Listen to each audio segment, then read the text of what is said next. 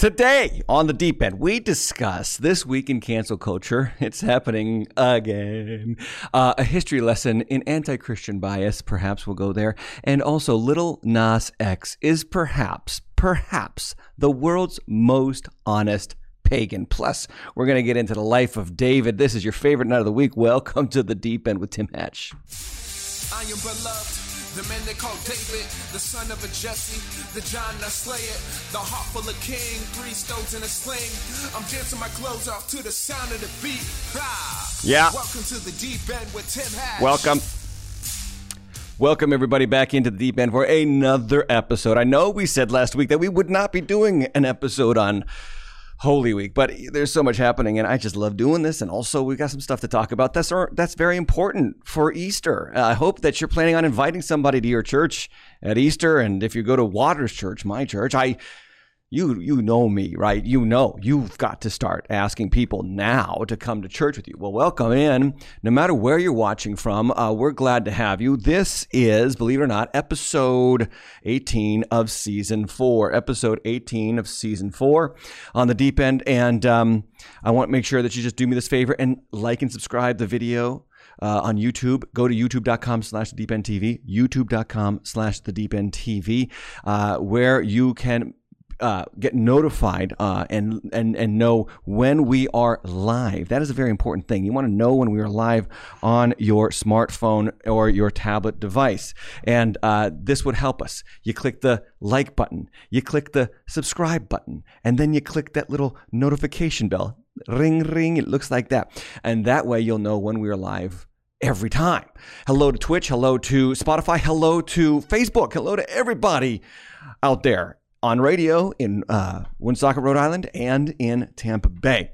Um, my name is Tim. We are a weekly podcast, a weekly show. I guess not a podcast anymore. It's more of a video and podcast show of what's going on in culture, what's going on in the world, what's going on in the Bible. What does the scripture have to say about all this stuff, and how can we live faithfully as Christians in the world today. So, uh, one more bit of promotional um, uh, talking for a moment, if you would. My book is av- my book is available. It's called Move: Entering into God's Promises for You. It is available now for fourteen ninety nine on Amazon or wherever you could find a book. I think at timhatchlive.com slash books. I don't know why I said wherever you could find a book. It's only available on Amazon. So go to Amazon and check it out. Search Tim Hatch Move and you will find it.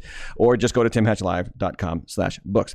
Um, yeah, we uh, are once again in the middle of cancel culture uh, uh, problems or cancel culture antagonism. I've got a new member uh, of the Shelf of Shame uh, everybody, a new member, and she's not up there yet. And the reason why is because, frankly, she scares me. Uh, her name is Cara Dune, and I just want to put her right here. If you can see her on the screen in front of me, that's Cara Dune. She is the Disney um, princess, if you will. That's a true princess right there. She's the she's a she's a girl that fights with gusto, and uh, she was part of the Mandalorian, and she's been canceled, and and so I'm scared of her. That's why we're not going to put her on the show of shame. But cancel culture is at it again. And um, we want to make sure that we here on the deep end are constantly telling you what's going on in the world and how do we respond as Christians. So that brings me to what is it? What's time? What is it time for? Deep end news. Deep end news. The news you choose if you could choose news. Yeah, deep end news. Okay, so here we are. Uh, cancel culture strikes again. And uh, the question we've been asking several weeks in a row is who gets canceled next? The answer today is Oral Roberts University. Oral Roberts University. Uh, let me just tell you who they are. They were a university founded by the late great evangelist. Uh, Oral Roberts from the 19th century is a healing evangelist, but he was a powerful evangelist. He had his flaws. I'm not going to say he was some kind of perfect guy, but he had his flaws and he had his, you know, his luxury affinity and all that kind of stuff. And who doesn't, honestly? Who doesn't like luxury? He could afford it. I mean, I know he made a lot of money in the ministry, but he also changed a lot of lives. And then he started a university for Christian ministry students who want to go out into the world and reach the world for Christ and do service in whatever profession that they have for the cause of Christ. Well, The basketball team at Oral Roberts University was a 15th seed in the NCAA tournament, tournament this past month, uh, and they made history by being only the second 15th seed. You know that there's 64 teams, and then there's like four categories or four groups of those 64 teams. So one plays 16, two plays 15. So the really good teams play the really bad teams. Well, anyway the only the second time a 15th seed in the NCAA tourney made it to the Sweet 16, which is the final 16 teams. Now they lost, but it was quite a uh, quite a thing. It was actually quite a feat, and so uh, this was really cool for the university. Uh, it was a Cinderella story, and people thought, "Yeah, wow, that's what we like. We'd like to see David beat Goliath." Well, not everybody.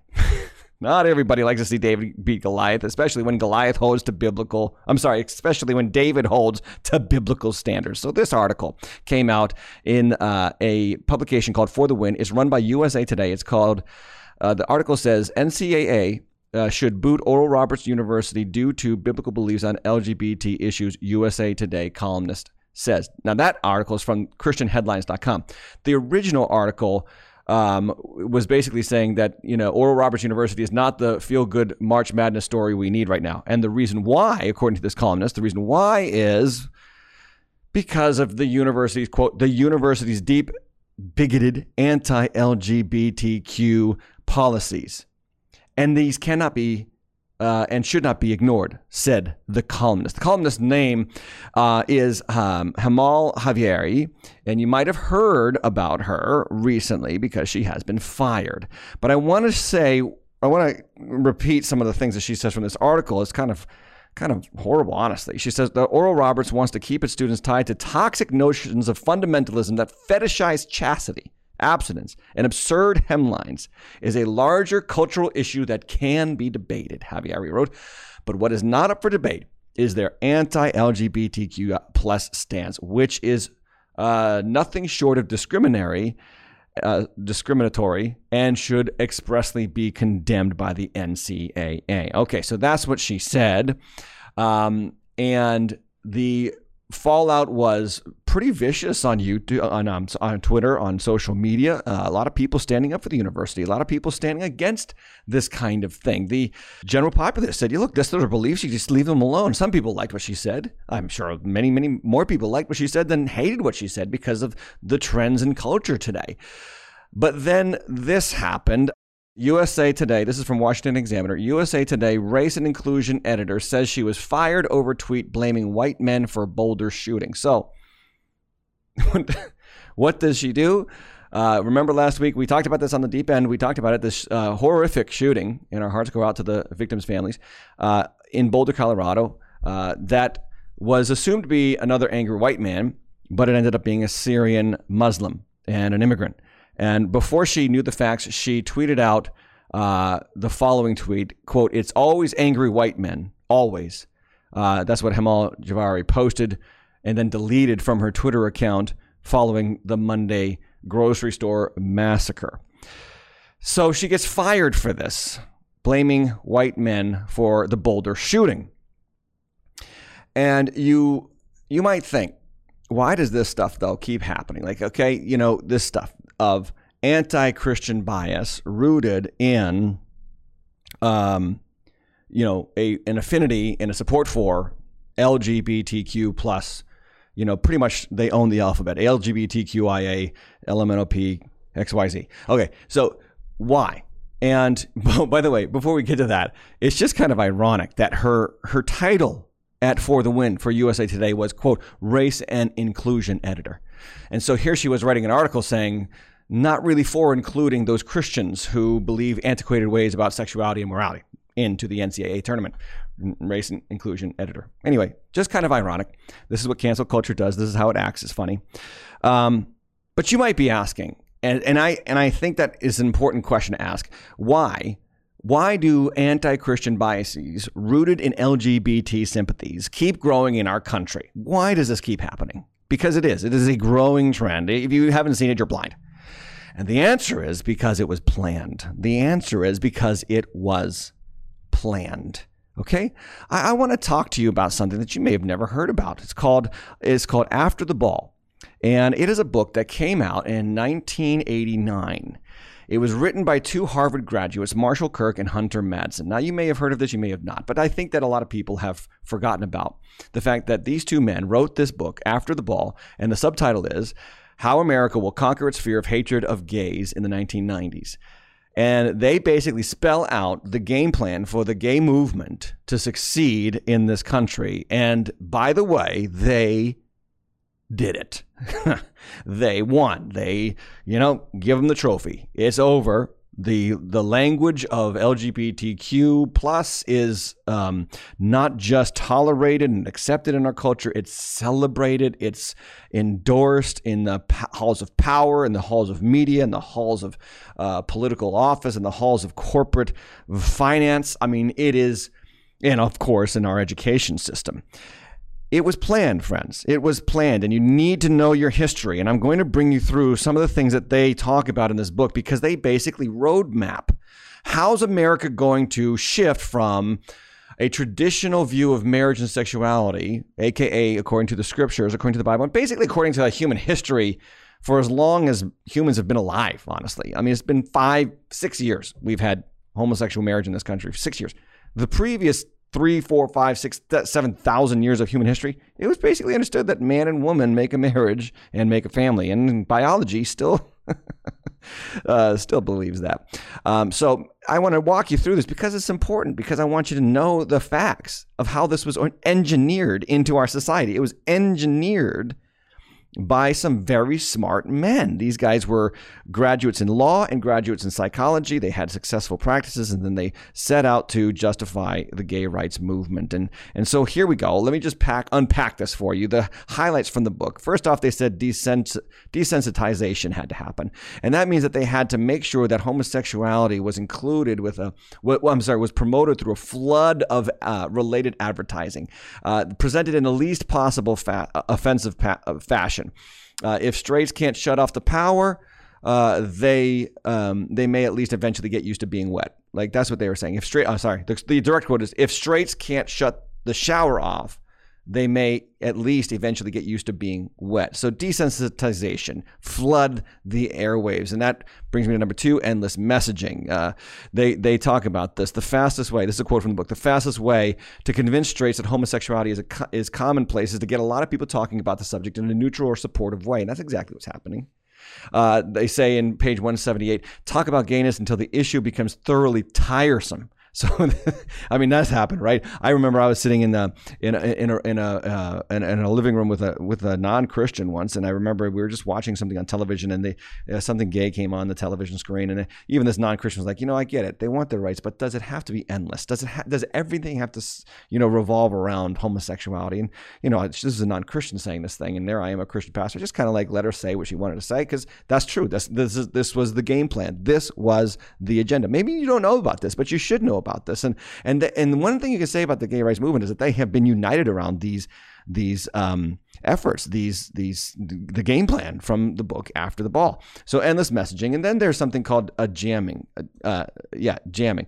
The third tactic is to make opponents feel shame. They call this jamming. Make your opponents feel shame. Here, here's a quote from the book. All, all normal people feel shame when they perceive that they are not thinking, feeling, or acting like one of the pack. The trick is to get the bigot into the position of feeling a conflicting twinge of shame along with his reward whenever his homo hatred surfaces so that his reward will be diluted or spoiled. Uh, jamming succeeds, this is the book, succeeds insofar as it inserts even in the slightest frisson of doubt and shame to the previously unannoyed self righteous pleasure. We need massive public exposure for the message to succeed. So, in other words, they banked on the fact that human beings need to feel accepted. And so, if we can get more and more people to feel like not embracing homosexuality will cause you to lose acceptance, then that will reverse the trend and people will just kind of like submit to their plan, right? I don't want to feel like I'm an outsider. I don't want to feel shame. So yes, I, I'm, I'm, I support gay rights. I support, I will hashtag it. I will put the little gay flag over, overlay on my, on my Facebook profile because I don't want to feel shame. I don't want to not be one of the pack. And so that's what they call it. They call it jamming. Uh, and then number four, accusing religious people. And this is an interesting one. And this is the For the Win article from USA Today, accusing religious people. Uh, this is page 178, nine of the book, of the book. Quote, gays can gays can use talk to muddy the moral waters, that is, to undercut the realiza- rationalization, rationalizations that justify religious bigotry and to jam some of its psychic rewards. Uh, here's what they say portray such institutions as antiquated backwaters.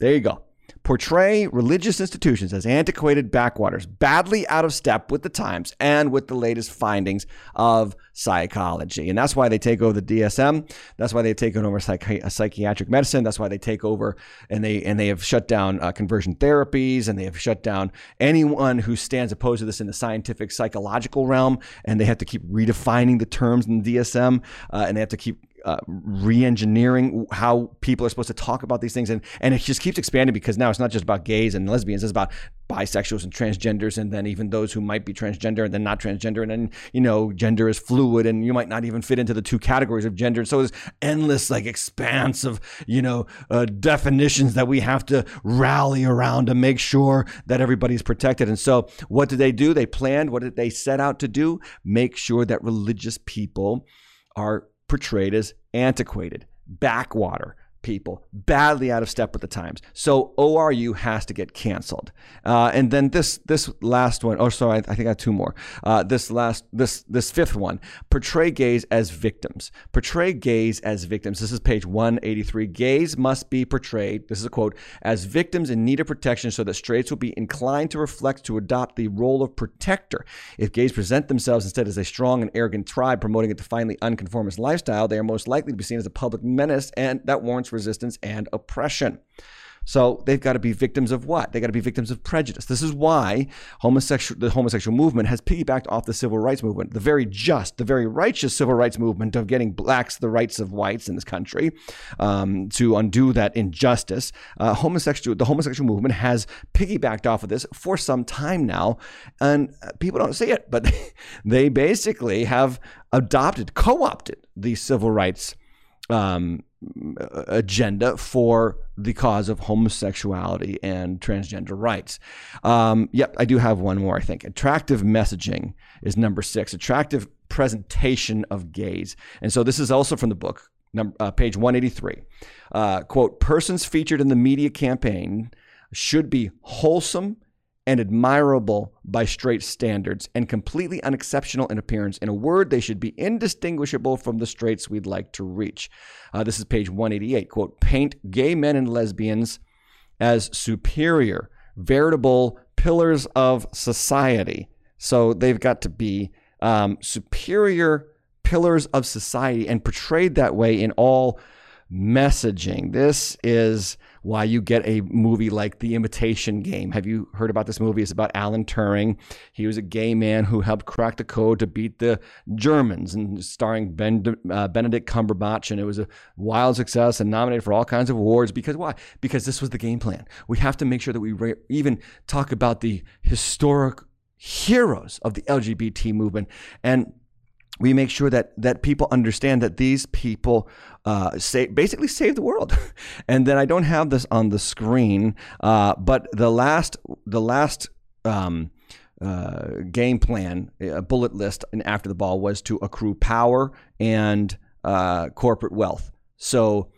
page one, uh, page two twelve, run symbolic gay candidates for every high political office, and so, uh, you know, and then also invade the corporate world of America so that they can secure the corporate dollars and fund their movement. And the conclusion of the matter is this they won. They won because most Americans have an affinity toward uh, the homosexual movement, have a sympathy toward the gay plight. I mean, it's almost like they have more sympathy for the gay plight than the black plight at this point. And I got to say to my brothers and sisters who are black in Christ, aren't you offended a little bit? Aren't you bothered at all that, that they basically have taken your your righteous and just fight and co opted it and basically um, abducted it for the right to fornicate, the right to sexual immorality, to the right to impose these views on society. I mean, at some point, you know, we've got to think about that that this is not right. This is not just. This is not acceptable. But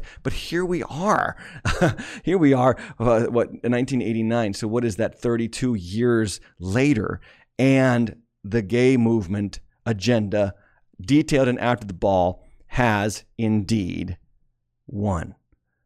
The sad part is Marshall Kirk, who is the co-author and possibly the instigator of the uh, of the book. He, was uh, badly oppressed by depression, severe migraine headaches, and babbling fits throughout his life. He died alone in his apartment and was found by friends days later in 2005. The other guy, uh, Hunter Madsen, he's still alive and he's up in Canada. But why do I bring this up? Why do I bring this up? Because what we are seeing today is the success of a planned redesign of American life. It is the success of a planned redesign of American life. Don't be shocked anymore, guys, about who gets canceled, especially when it's Christians, because it's going to happen more and more and more. Who, who's who's going to stand in the end, right? Who's going to stand is my question. And remember, I said last week, and this is important cancel culture is moral high ground posturing. That's what it is. By those who have foregone the moral code of Holy Scripture, right here, uh, and it's denouncing the speck in someone else's eye when there's a log in their own. It's modern day Pharisaicalism with political power and corporate dollars. It's not going away. And as Christians, we must realize three things. I got three things about this from the news, okay? As Christians, we must realize number one, we are supposed to be hated by the world. Number two, we must love those who hate us. See, Jesus, we once hated Jesus. We did. I know you think you were ambivalent toward Jesus. I'm going to get to that moment. You were not, and I was not, and no one ever is. We hated God. And when we were his enemies, the Bible says, Romans 5:10, when we were his enemies, he still died for us. He loved us when we hated him. So we have to love those who hate us. Jesus said, Love your enemies, pray for those who persecute you, bless them, actually. Pour hot coals on their head by doing good for them. And then, number three, we must remember that we are the church. We are not the world. We are the church. We are not the world.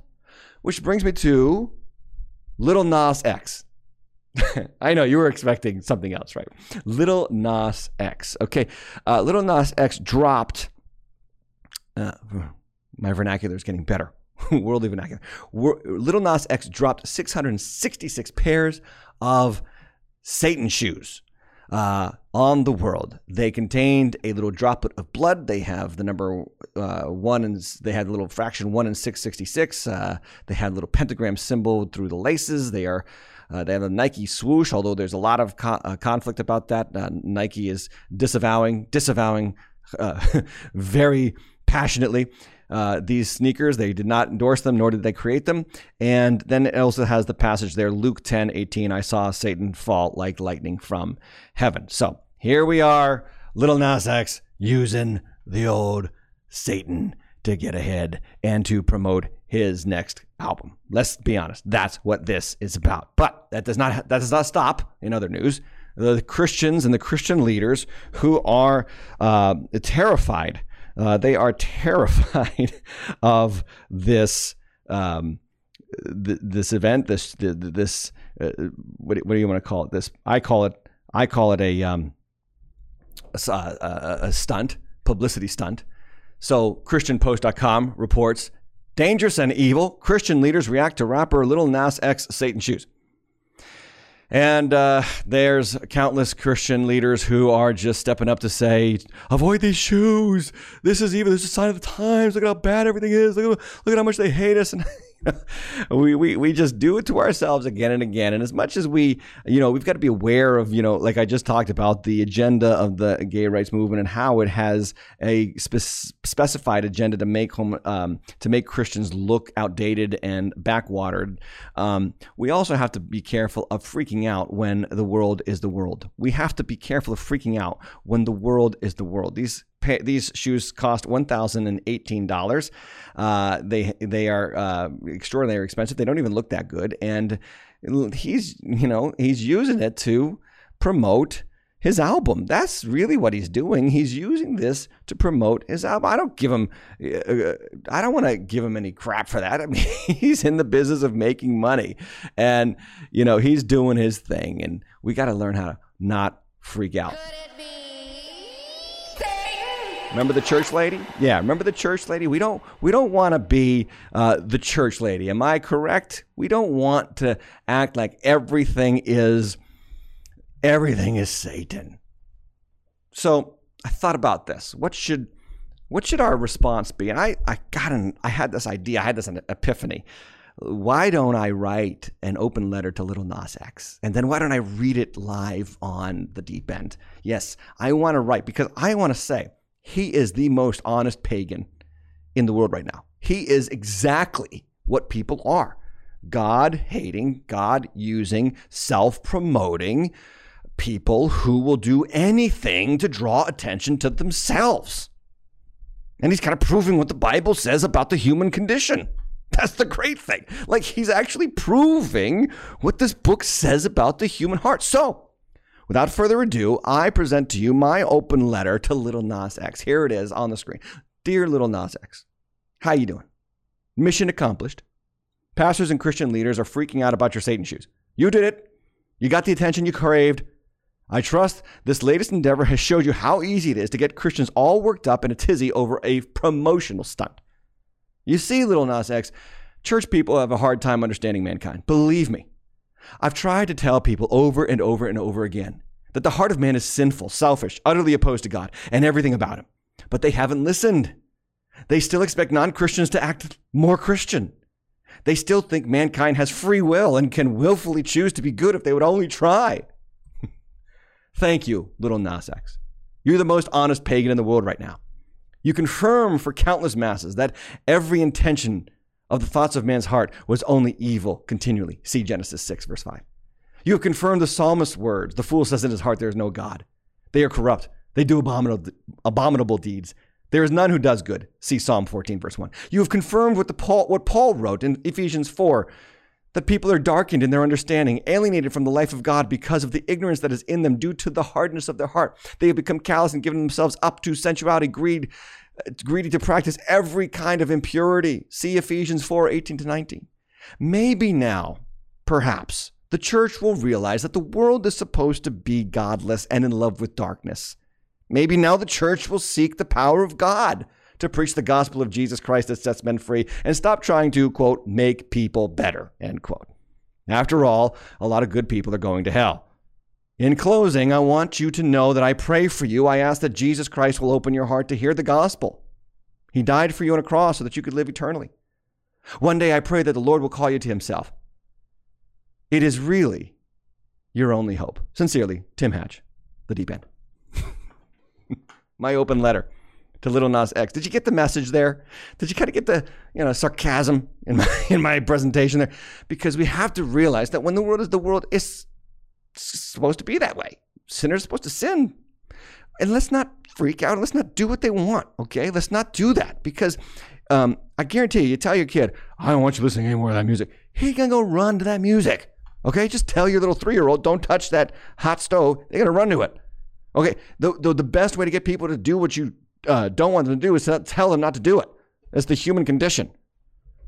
Let's pray for them. Let's thank God that that we have a, a power within us through the Holy Spirit to speak truthfully to people who are lost and in darkness. They love dark. Mankind loves this stuff, and we should not be. We should not be all worked up in a tizzy about it. We should not be all freaked out about it. Okay, that that is the bad news. Hey, how about this? Some really good news and this is only going to apply to Waters Church people. Um, we opened up our new campus in Apollo Beach, Florida. Here's a picture of the old sanctuary. That was our first prayer meeting uh, in Florida. That was in December. And then this is a picture of the sanctuary as We started to renovate it. It was an old Lutheran church, uh, and they sold it to us for a great price. Thank you, Calvary Lutheran Church of Apollo Beach, Florida.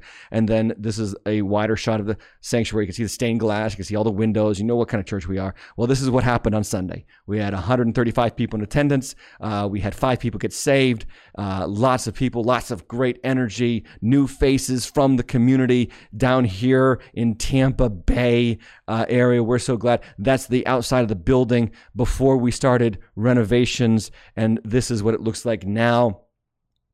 Uh, and we are so excited for the future of our church, waterschurch.org slash locations for a time and place near you. And we just say the best is yet to come in 2021. Okay. That's deep end news. And it's going to apply to the life of David as it always does. I don't just talk about this stuff because it, you know, floats my boat. I want to talk about culture in a way that helps you relate to it through the word of God. So here we go. Let's get into the life of David.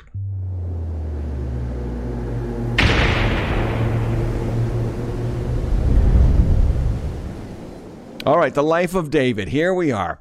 The life of David, uh, part 18, season four of The Deep End. And uh, the title of this talk is Learning to Thank God for the Enemy's Attack. Learning to thank God for the enemy's attack. The idea of the enemy attacking is common in the life of David, it's common in the life of the church, it's common for all of Christian history. In fact, I even had an episode in this season already called When the Powers That, that Be Attack. And I encourage you to go back and look if you've missed some of these episodes. But today, I want to take a different slant on why we should be thankful. Why, Christians, we should be thankful when the enemy attacks. God is going to use it. Okay, couple facts you will be attacked as a Christian. Number two, God will allow it. Number three, God will do something through it. You will be attacked. God will allow it. God will do something through it. And you cannot be alarmed by this. You cannot be taken aback by this. This is the life of Christ. And in the life of David, we pick up where we left off He's been anointed as king over all Israel, right? There was a seven year period of civil war between the house of Israel to the north and the house of David to the south. That war is over. Abner defected to David, and then Joab killed Abner, and yada, yada, yada. A couple of small, little more skirmishes. David is finally anointed king. We talked about that last week. And then he captured the city of Jerusalem, which was previously owned by the Jebusites. And then we are now at the point where David has established himself. He has built his royal palace, and he has established himself in the city of David on Mount Zion in Jerusalem and reigns over the entire nation. The king that God anointed is finally on top. That is great. That is wonderful and powerful and fantastic. And we're so glad about it. And you would think David is all excited and everything's going to be peachy and everything's going to be wonderful from this day forward and nothing, nothing to be worrisome about from this moment on. Wrong wrong. No, no, no. Why? Here's why because Satan always attacks God's people. He never stops. And so we're going to look at how, at the pinnacle of his life, David is attacked in full force by that old ancient nemesis of the Israelites, the Philistines. Let's go to the text. 2 Samuel 5, verse 17, and here's what it says When the Philistines heard that David had been anointed king over Israel, all the Philistines went up. All the Philistines went up to search for David. But David heard of it and went down to the stronghold. Now the Philistines had come and spread out in the valley of Rephaim. And David inquired of the Lord, Shall I go up against the Philistines? Will you give them into my hand? And the Lord said to David, Go up, for I will certainly give the Philistines into your hand. Okay. Let's talk about this. The Philistines come and attack David in full force. Another translation says they came out in full force. Uh, they come out and attack David in in full force when David is in full command of Israel. Now, never think that the, devil is going to leave you alone, Christian, especially when you have arrived at a pinnacle moment in your life, in your profession, in your career, in your hopes. Never think that. The devil does not, the devil does not say, oh goodness, now he's in that career. Now he's at that place in life. Now he's married or now she's finally successful. Now she's got this child that she prayed for for years. I'm going to leave them alone now. There's no chance for me now. It's over. They're, they're so full of faith and they're so full of power. No, the devil will attack you when you ri- arrive at the pinnacle. In fact, he will, he will attack you more forcefully when you arrive at the pinnacle. Why? Because he knows that your defenses will be down. You think you've arrived. You think you've arrived. So, so that's that's something that you got to watch out for, and this is what you got to see in the life of David. Also, this shows something about the spiritual struggles that we all face. Um, I want to take you back to the first five chapters of uh, Second Samuel. So far, David has been struggling with the, the the Israelites. He's been struggling with this battle and this conflict with the with his fellow believers in Yahweh. It's been this internal struggle. Now that struggle's over. Guess what? The external struggle comes upon him. This shows us something about the spiritual struggle we all face for David and for you. See, David's had to, uh, David no longer struggled with the struggles of internal conflict. Now he has moved on to the struggle of external conflict. And this is after seven years of civil war. And it's important for you to understand this because in your spiritual life, you're going to have both. You're going to have the internal conflict, and we talked about that in the battle within a couple weeks ago, but you're also going to have the external conflict with the powers of this world, with Satan, with the worldly powers, uh, with, uh, you know, the powers of an un- ungodly unbelievers. You're going to struggle with this. And you're going to struggle with the spiritual forces and the principalities and the rulers in the heavenly places. Paul talks about this in Second Corinthians, verse 11, uh, chapter 11. He says, he talks about all the times he was whipped. Okay, verse 24, he's talking about this. Five times I was, uh, I received at the hands of the Jews 49 lashes minus one. Three times I was beaten with rods. Once I was stoned. Three times I was shipwrecked. A night and day I drift on the sea on frequent journeys, uh, in danger from rivers, robbers, my own people, uh, Gentiles, the city, in danger in the wilderness, in danger of sea, danger of false brothers, toil, hardship through many sleepless nights and hunger, thirst, often without food and cold and exposure. And apart from all the other things, there's daily pressure on me of my anxiety for all the churches. And I, I've never really uh, experienced all the trauma that Paul experienced in terms of uh, Christian ministry, but I will tell you that there is great pressure on Christian leadership. There is. And this is why I covet your prayers uh, deep enders. I covet your prayers. Uh, please do pray for me because there is a lot of stress and there is a lot of pressure on God's leaders. Um, you know, we we we've we've got the gospel to preach, but then we've got the enemies, and I'm not talking about these people that just come and like shoot us. They don't really shoot us. They just you know lob bombs on Facebook at us, or they lob bombs on an email at us, and whatever. And then you know, there's people who lead the church, and then on top of all that, there's people who are just struggling with sin, and they go up and they go down, they go up, they go down, and it's a real struggle. It's a real it's a real um, battle that goes on on a constant basis. And so sometimes I'll go through seasons as a leader, just like Paul, where I experience these external realities, these external battles, but then I also have to go inside and have to deal with these internal battles, just like you have. We all have them. This is why Paul will say in 1 Corinthians chapter 9 verse 27 he will say I discipline my body and I keep it under control lest after preaching to others I myself should be disqualified. See Paul knew that there was a battle outside of him for the cause of the gospel but there was also a battle inside of him that battle with sin. He faced it, you will too. You will face both the internal and the external struggle. Both the internal and the external struggle. And it's going to sometimes feel like just when you uh, you, you got the internal struggle like done, that's when the external problems begin. and it happens on a regular basis. And sometimes, sometimes you'll get it at, you know, both both internal and external at the same time, which is what I want to put on the screen. Actually, it brings me to my truth today. At times, Christian, you will experience attacks from all sides. Expect it and know that the Lord is powerful enough for it. That should actually have powerful for enough for it. Sorry that it's cut off there. The font is too big. You're going to experience attacks from all sides. Expect it and know that the Lord is powerful enough for it. It's just a fact. One more one more thing to consider about the timing of the Philistines' attack on David here in second in second Samuel chapter five. Remember that David had been their ally. Remember he he absconded off to the Philistines when he was hiding from Saul because he knew that Saul was too afraid of the Philistines. And so now, now he's no longer their ally because he has just allied himself with who? With the Israelites, the house of Saul. So now he has joined himself to the Philistines' enemies. And that's why. That's why they don't want to leave him alone anymore. And I thought about this, and this brings me to an important point. It brings me to an important point about why we should be thankful when the enemy attacks. Here's why because when the enemy attacks, we get a chance to do two things. We get a chance to remember who the real enemy is. Okay? You get to remember that you're not actually fighting flesh and blood. You're fighting the devil. You're fighting the demons of hell. You're fighting the evil forces of wickedness in the heavenly places. Ephesians 6:12. But number 2, you get to unite with your true family. See, Israel was finally united under David. They had finally come together. And I believe this with all of my heart, friend. Listen to this very carefully. I think this was God's way of saying, stop fighting each other and start fighting the real battle. It's time for you to unite Israel. I need you to be my people, united under one name, Yahweh. And I need you to fight the battle that's worth fighting.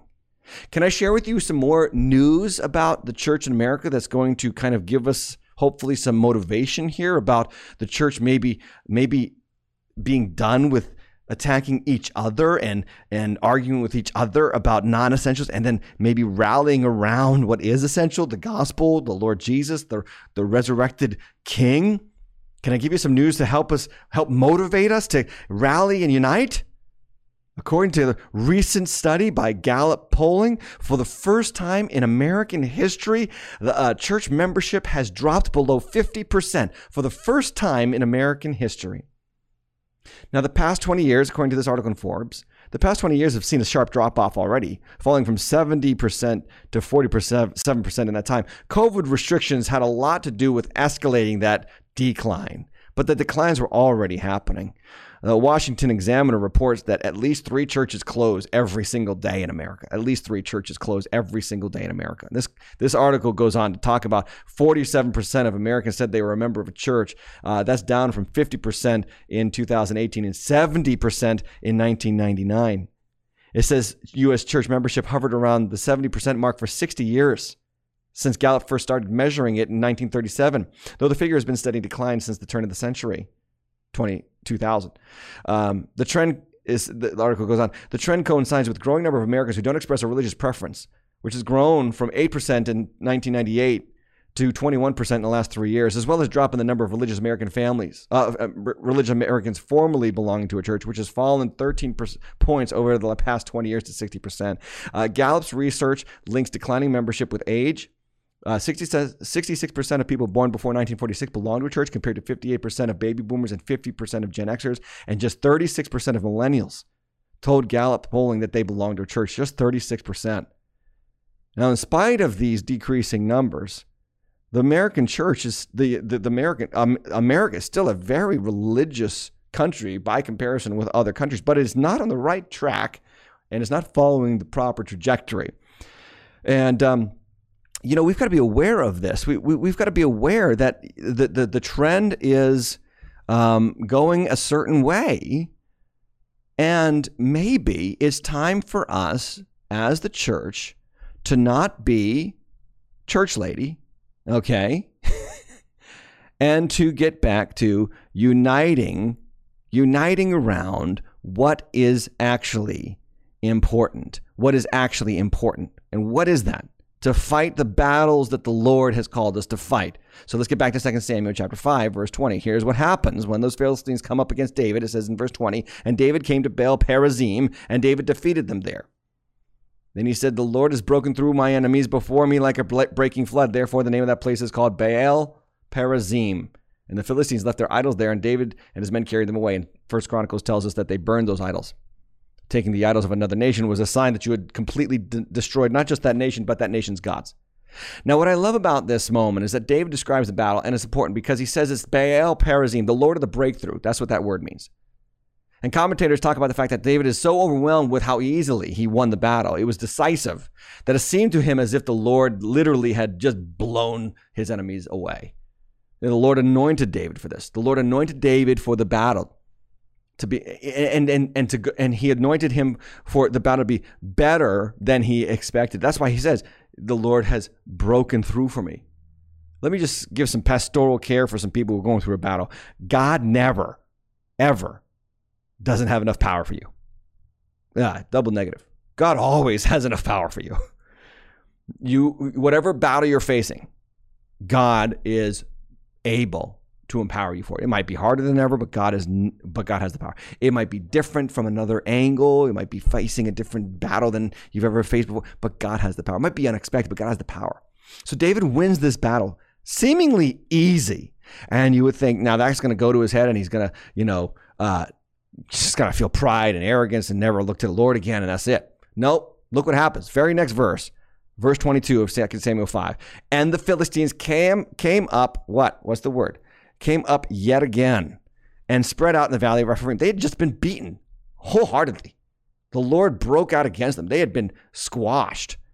And and what do they do? They come right back. And that's how the enemy is. He never gives up. He never stops. So they spread out again in the valley of Rephaim. And when David inquired of the Lord, he said, You shall not go up go around to the rear and come against them opposite the balsam trees. Now, I love this because David says, Look, Lord, they're coming against me again. And instead of going out there just fighting, saying, Oh, I know how to beat these guys, no, he goes back to the Lord. He goes back and seeks the Lord again. Lord, shall I go up? And the Lord says, Yes, but not the way you went before. This time come again, come around the rear and come against them from the balsam trees. And when you hear the sound of marching, verse 24, on the tops of the balsam trees, then rouse yourself. For then the Lord has gone out before you to strike down the army of the Philistines. And David did as the Lord commanded him, struck down the Philistines from Geba to Gezer. I love this because David doesn't let pride go to his head. What do we see? We see an anointed king who has a humble reliance on God no matter how successful he is. And that's what we need. We need a we, we need a humility to say, God, I, I depend on you. I might have fought this battle before. This might be the same enemy, but I need your direction for today. That's why Jesus says, Give us this day our daily bread. He's not just talking about daily food, he's talking about daily wisdom from God, what God wants to give us in terms of fighting the battle that we face every day and facing it with fresh strategy. What do you want to say to me today, Lord? This is why the scripture says, trust not in your own understanding. Proverbs 3 5. Don't lean on that. Trust in the Lord with all your heart, right? So God says, don't go face them face to face. You go around them. You come against them the balsam trees. And then when you hear the sound of the marching on the tops of the balsam trees, what's that about? David, I want you to hear that I'm with you. Who would be marching on the tops of the balsam trees? I'll tell you who will be marching. God's armies, the angels. They're marching out against the devils, uh, the, the Philistines, for David. And this is what you need to understand. The Lord is marching for you, Christian. We are surrounded by ar- the armies of the Lord. Do you pray, and I hope you do, do you pray for the angels of God to be around you and your family? I hope you do. And, and husbands, let me talk to you for a moment. This is your responsibility. Pray that, that your Father in heaven will surround your children with angels, will surround your house with angels you know, there's a battle going on in the heavenly places. Dave, um, Daniel heard about this from the angel who came to him and brought the message to him in Daniel chapter 10. And he talks about how the prince of Persia resisted him for 21 days. But the prayers of Daniel uh, empowered the messenger of the Lord to come through that battle and bring him the message. See, I think that when you you've got to you want to be inspired to pray, you got to see prayer for what it is. It is a it is fuel to the heavenly realms. It is fuel to the unseen realm around you, so that you can fight and win the battle that you are facing today with the stat with the tactic, tactics, excuse me, that you need today. Now, I wish that this just continued with Daniel, um, David in this passage, but it it didn't. Unfortunately, it did not. Let me just show you something here in this very next passage, very next chapter, chapter six. David again gathered all the chosen men of Israel, 30,000, and David arose and went with all the people who were with him from Baal, Judah, to bring up from there the ark of God, which is called by the name of the Lord of hosts, who sits enthroned on the cherubim. cherubim. And they carry the ark of, the God, uh, of God on a new cart. Okay, this is David's idea. Let's get the ark of God. Let's go up there, get the ark of God. It's been out of place for a while, and I want to have it in my house. Basically, what he's saying. So they carried the ark of God on a new cart, and they brought it out of the house of Abinadab, which is on the hill. And in Uzzah and Ahio, the sons of Abinadab, were driving the new cart with the ark of God, uh, and Ahio went before the ark. Okay. Now, this is a um, interesting moment here. David does something that is not David like. It's kind of crazy. He is going after the ark of God. He does not consult God about how to bring the ark of God into the, into the city of David. This this is this is and, and bad things are going to happen. The results are going to be disastrous.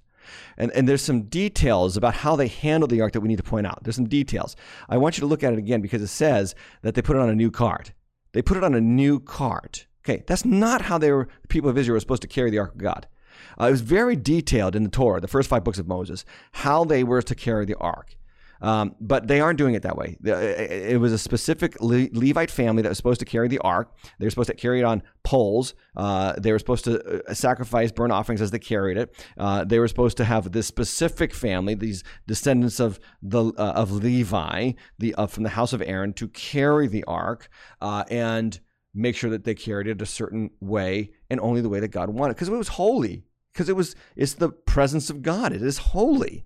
And we got to remember what holiness means. Holiness is not being good. It's not morality. It's being separate. It's being above. It's being altogether different and distinct. That's what holiness is. And God's number one characteristic in the scriptures is holy.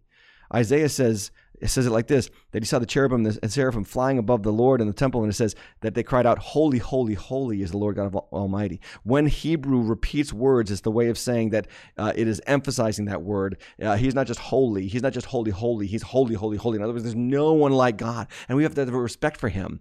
But David doesn't do that. He actually carries the ark brazenly on a new cart. And where did he get this idea? I mean, think about it. Where did this idea come from? It came from the Philistines. See, back in 1 Samuel chapter 6, the Philistines were getting devastated because they had stolen the ark of God from the people of Israel, and their uh, god Dagon had been crushed. Um, they, they left the ark in the temple of Dagon, and, and then they came in the morning, and Dagon was fallen on the floor before the ark, and then they came, put him back up, and then they came back the next day, and the ark of God was there with Dagon, and this time Dagon was on the floor, and this time his hands had been cut off, and so then they said, all right, we got to get rid of it, and then tumors broke out on the people, and then they're like, we got to get rid of the ark of God. It's just bringing the cancer upon us.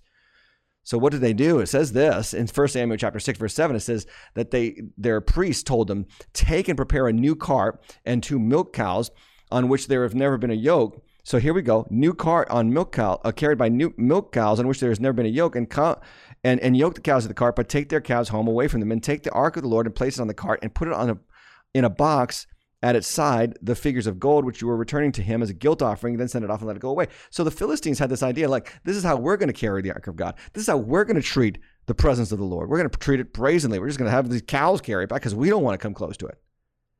And listen, David picked up on that and took that as like the game plan. he took that and said, that's the game plan. That's how you're supposed to treat God. That's how we're supposed to, you know, handle God. And disaster strikes. Let's take a look at it. Let's take a look at the disaster. Verse 5. Some of you don't get this passage. I'm going to explain it to you today. Verse 5 says, And David and all the house of Israel were celebrating before the Lord as the ark came in, right? With songs and lyres and harps and tambourines and castanets and cymbals. When they came to the threshing floor of Nacon, Uzzah put his hand out of put his put out his hand, I'm sorry, to, to the ark of God and took hold of it, for the oxen stumbled. And the anger of the Lord was kindled against Uzzah. And God struck him down because of his error. And he died there beside the ark of God. And we say, Whoa, that's weird. Why would God do that? All he's trying to do is steady the ark. Do you know why? Because this is God saying enough is enough. This is, this is God saying enough is enough. You are treating my presence with contempt. You are my people. You are supposed to treat my presence with a certain holiness and respect, and you are not to follow the ways of this world in relating to me. You, as it touches the ark, he's put to death. Swift judgment. By the way, whenever God does something new in the world, there's usually swift judgment. Think about Ananias and Sapphira swiftly judged because God was doing something new in the world and they wanted to take part of it to promote themselves. And so what you have here is a tipping point. God saying enough is enough, right? You you guys have lost respect. You guys don't know what is in the law, what is in the word, word, the Torah, concerning how you're supposed to carry and handle the presence of God. Well, David is struck by this. David doesn't know what to do. It says in verse 8, and David was angry because the Lord had broken out against Uzzah, and that place is called Perez Uzzah this day. Now, ironically, just a few ch- uh, verses ago, David was talking about uh, uh, Baal Perazim. God has broken out against my enemies. Now God has broken out against us. And David, in fear, does not bring the ark of God into his city. Look what it says in verse 9. David was afraid of the Lord that day. He said, How can the ark of the Lord come to me? So David was not willing to take the ark of the Lord into the city of David. But David took it aside to the house of Obed Edom the Gittite. And the ark of the Lord remained in his house, in the house of Obed Edom the Gittite, three months. And the Lord blessed Obed Edom in all his household. By the way, Obed's name means servant. This is a moment, it's an important moment for the church. It provides a teaching for us. It does. Okay, let me recount it first in Israel's perspective so that you can learn something from our perspective. I won't put this on the screen. For the last 400 years, this has been Israel's history. The judges' rule, that was about 325 to 350 people, uh, 50 years, 325 to 350 years. Samuel is the last judge. Then they asked for a king like all the other nations. That was episode one of season four. If you go back, you'll listen to it. Uh, give us a king like all the other nations. We want a king like them. So God says, okay, you want a king like the, the other nations, not a king like mine? I'm going to give you Saul. And they are ruled by Saul, this self centered king, for 40 years. And then there's a civil war after Saul dies for seven years between the house of David and the house of Saul.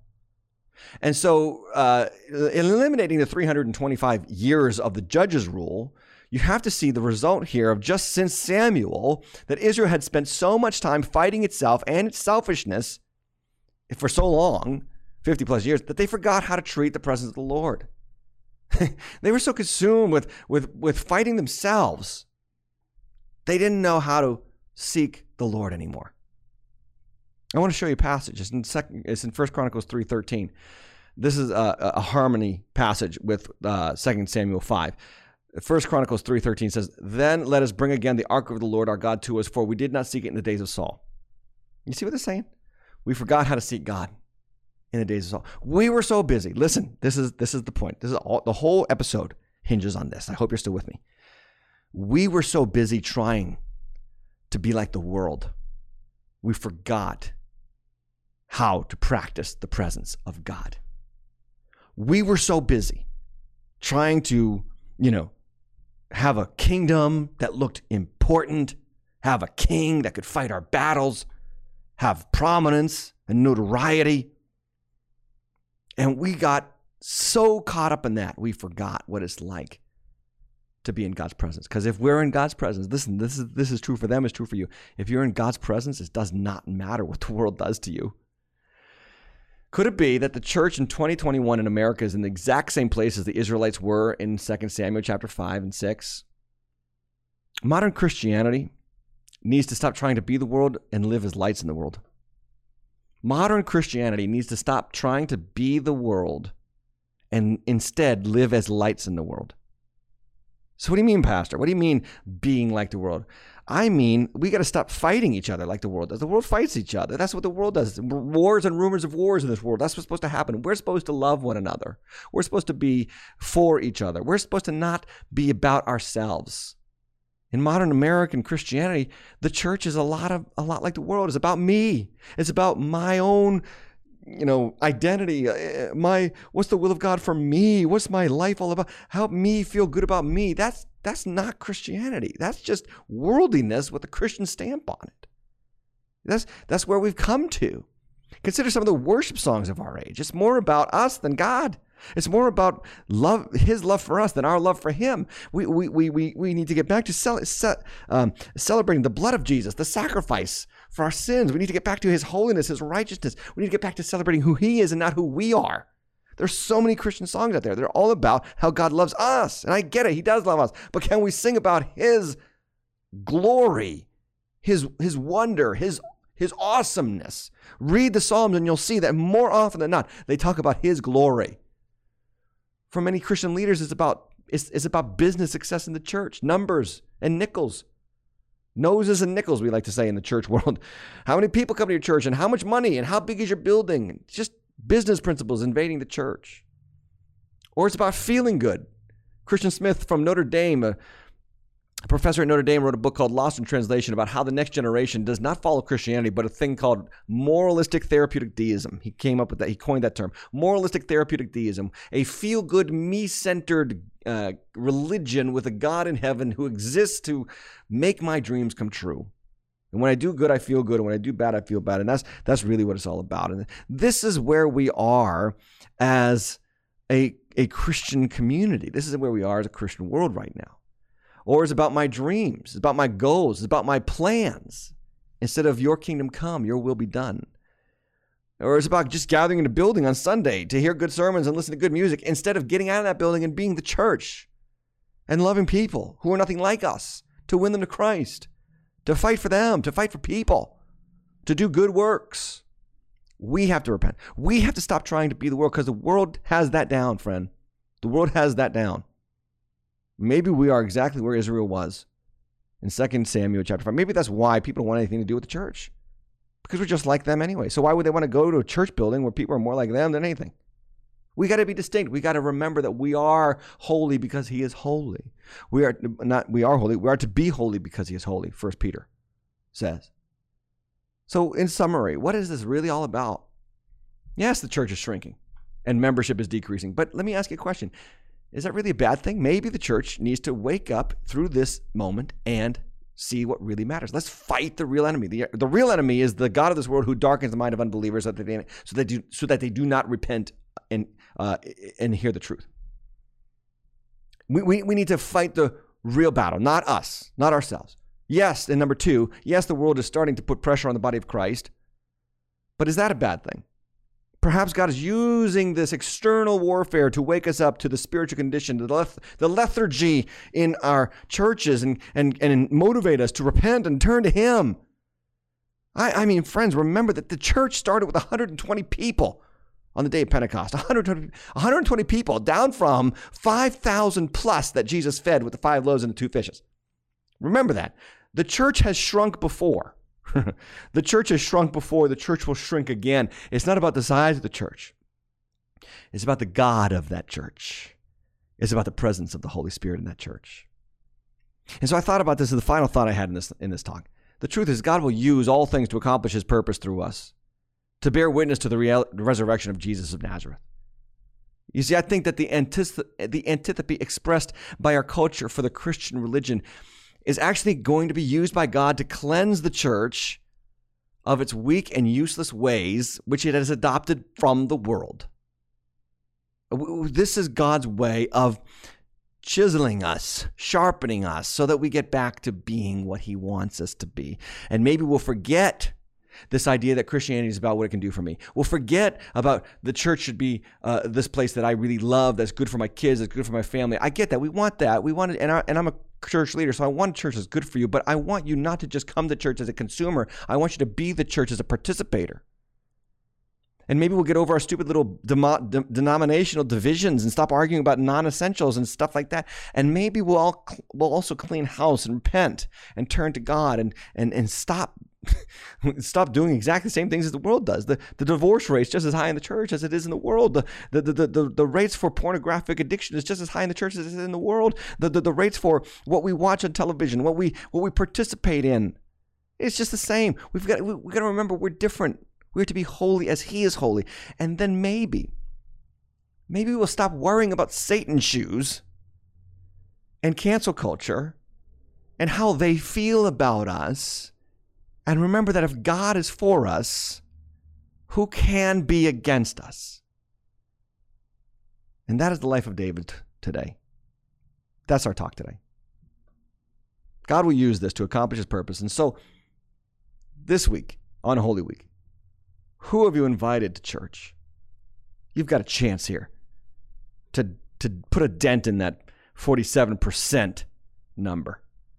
Get some people back where they belong in the house of faith. Hey, look, uh, uh, like us on all of our social media. Follow us. I only do that so that you can make sure that you are always aware of what's going on with the Deep End. Check us out at uh, the Deep End.